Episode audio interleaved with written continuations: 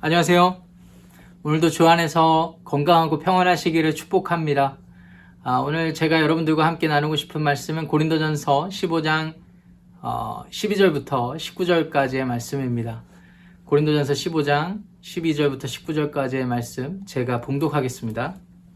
그리스도께서 죽은 자 가운데서 다시 살아나셨다 전파되었거늘 너희 중에서 어떤 사람들은 어찌하여 죽은 자 가운데서 부활이 없다 하느냐 만일 죽은 자의 부활이 없으면 그리스도도 다시 살아나지 못하셨으리라 그리스도께서 만일 다시 살아나지 못하셨으면 우리가 전파하는 것도 헛것이요 또 너희 믿음도 헛것이며 또 우리가 하나님의 거짓 증인으로 발견되리니 우리가 하나님이 그리스도를 다시 살리셨다고 증언하였습니다. 만일 죽은 자가 다시 살아나는 일이 없으면 하나님이 그리스도를 다시 살리지 아니하셨으리라. 만일 죽은 자가 다시 살아나는 일이 없으면 그리스도도 다시 살아나신 일이 없었을 터이요. 그리스도께서 다시 살아나신 일이 없으면 너희의 믿음도 헛되고 너희가 여전히 죄 가운데 있을 것이요. 또한 그리스도 안에서 잠자는 자도 망하였으리니 만일 그리스도 안에서 우리가 바라는 것이 다만 이 세상의 삶뿐이면 모든 사람 가운데 우리가 더욱 불쌍한 자이리라. 아멘. 하나님의 말씀입니다. 여러분, 인간의 역사를 추적해서 살펴보면 참으로 훌륭한 많은 정치 지도자들이 있었음을 보게 됩니다. 그들은 참으로 많은 업적을 남겼는데요. 그 중에는 엄청난 사상에 영향을 끼친 사람들이 있죠. 어떤 사람들은 이 정치 지도자, 정치 지도자들이 끼친 사상적 영향력이 오늘날에까지 이르는 것을 보며 그들은 실상 우리와 함께 부활에 살고 있다. 이렇게 평가하는 것들도 듣게 되었습니다. 한마디로 그들의 몸은 죽어 있으나 그들이 남겼던 사상적인 가치가 여전히 우리 안에 있으므로 그들은 우리와 함께 사는 것이고 그와 같은 모든 과정과 행위가 부활이라는 것을 그렇게 증거한 것이죠. 20세기에 유행했던 자유주의 신학자들 안에서도 예수 그리스도의 몸의 부활을 부정하며 그 부활, 성경이 말하는 부활을 이렇게 설명한 사상들이 있습니다. 생물학적으로 보면 아주 불가능한 일이기 때문에 사실은 예수 그리스도의 부활은 예수 그리스도께서 당대에 사셨을 때 추구하셨던 삶의 가치 그리고 사상적인 영향력으로 어, 평가하여야 한다는 것입니다. 그렇게 봤을 때 많은 사람들에게 모든 시대를 두루두루 어, 영향을 끼쳤기 때문에 그리스도께서 우리 안에 사시고 우리 안에 부활하신 것이다. 이렇게 어, 믿게 된 것입니다. 어, 사실 어떻게 보면 어, 이들이 이렇게 믿었던 것이 어, 자연스러운 결과일지도 모르겠습니다. 왜냐하면 그들은 생물학적인 인간의 몸이 다시 부활한 적은 본 적도 없고 그것을 어, 인정할 수 없었기 때문이죠. 어, 어떻게 보면 합리적으로 믿음을 설명하려고 한 노력이었을지 모르겠지만 실상은 성경에 나타난 사실들을 인간의 이성과 감각의 한계에 집어넣는 그와 같은 어리석은 불신앙이라고 할 수 있습니다. 다시 말해 합리적인 믿음이 아니라 어리석은 불신앙이라는 것이죠. 고린도 교회 성도 중에 일부가 이러한 모습을 보이고 있습니다. 오늘 본문의 배경이 되는 여러 가지 상황들을 이렇게 종합해 보면 당시 유행하던 헬라 철학의 영향과 어, 일부 이단적인 사상의 영향으로 인해 고린도 교회 내의 일부 성도들이 죽은 자들은 부활할 수가 없고 부활할 리가 없다라는 생각을 가지고 있었던 것 같습니다. 당연했습니다. 그들이 볼 때 인간의 육체는 쾌락만을 추구하는 어, 것이기 때문에 이 쾌락만을 추구하는 육체가 다시 부활한다 하여도 유익할 게 전혀 없다라고 생각했기 때문이죠.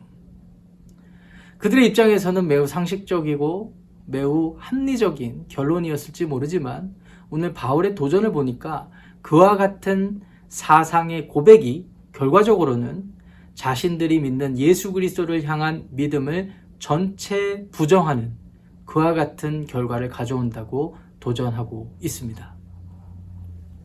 사실 그들이 죽은 자의 부활을 믿지 않는다면 어디서부터 문제가 시작될까요?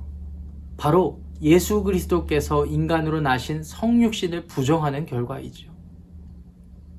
예수 그리스도의 성육신을 부정한다면 그리스도께서 성육신 하셔야만 했던 이유, 즉 인간의 모든 죄를 대속하기 위하여 인간으로서 사셔야만 했던 그와 같은 이유 또한 부정하는 결과를 초래합니다.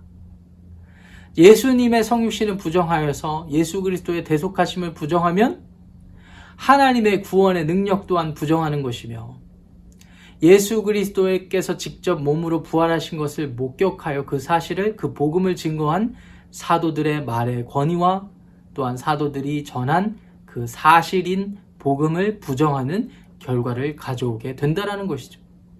어쩌면 이들은 당시에 유행하던 사상의 영향을 조금 받아들였을 뿐인데 그들이 의도, 의도치 않게 그리스도께서 나타나신 그 모든 구원의 복음의 전체의 내용을 왜곡해버리는 불신앙의 고백을 하게 된 것입니다. 이 사실을 우리에게 교훈하는 바가 매우 크다고 할 수 있겠습니다.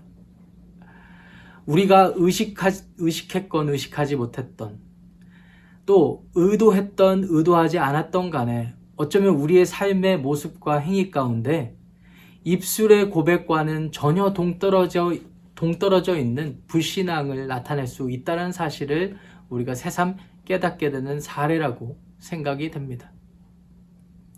사랑하는 성도 여러분, 코로나 사태가 장기화됨에 따라 우리 모두는 정신적으로나 심리적으로나 육체적으로나 위축된 상황을 이어가고 있습니다. 물론 어, 건강을 살피고 또 이 상황 가운데 조심하는 일은 매우 지혜로운 행위임에 틀림없습니다. 그런데요, 우리가 주의해야 할 점이 한 가지가 있습니다. 너무 위축된 상황에 몰두한 나머지 우리 안에 당연히 품어야 하는 예수 그리스도로 인해 품어져야 하는 확신과 평안과 소망마저 사라져 있다면 이것이야말로 큰일이 아닐 수 없습니다.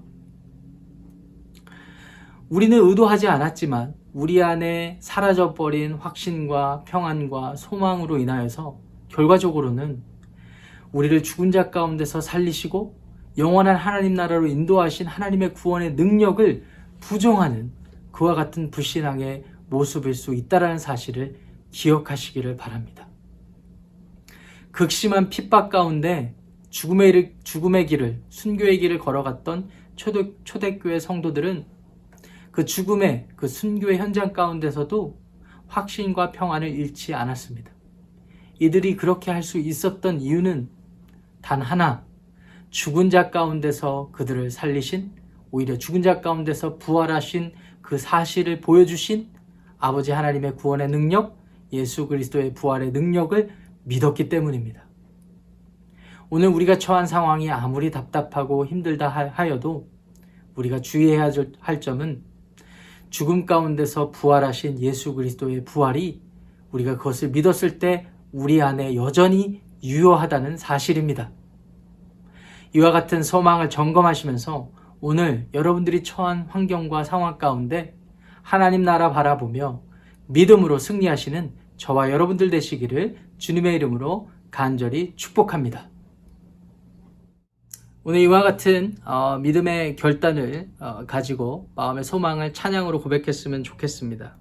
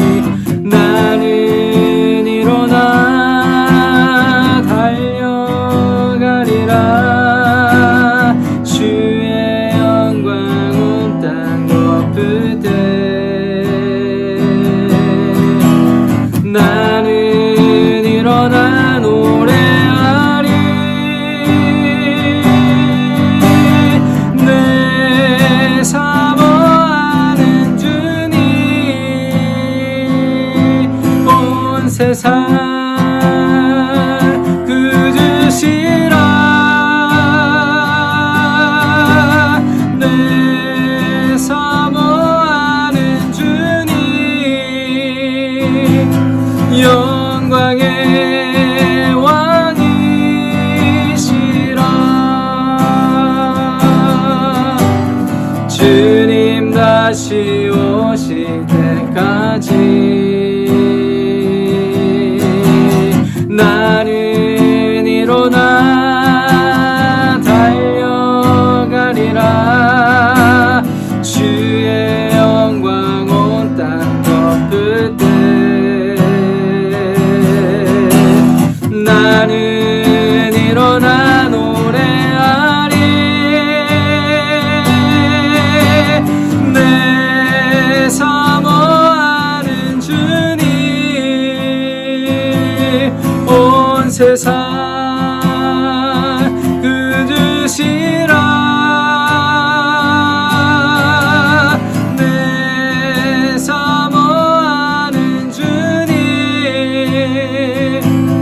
영광의 왕이시라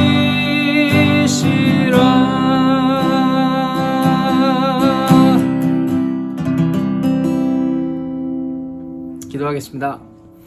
아버지 하나님 감사합니다. 오늘 말씀을 통하여서 우리의 삶을 돌아보게 되었습니다. 아버지 하나님 이 세상이 너무나 혼란스럽고 어렵고 두렵고 답답한 상황일지라도 우리 안에 이미 부활하심으로 죽음에서 생명으로 옮기신 그 하나님의 구원의 능력과 하나님 나라를 소망하는 우리의 마음 또 우리의 믿음이 되게 하여 주시옵소서.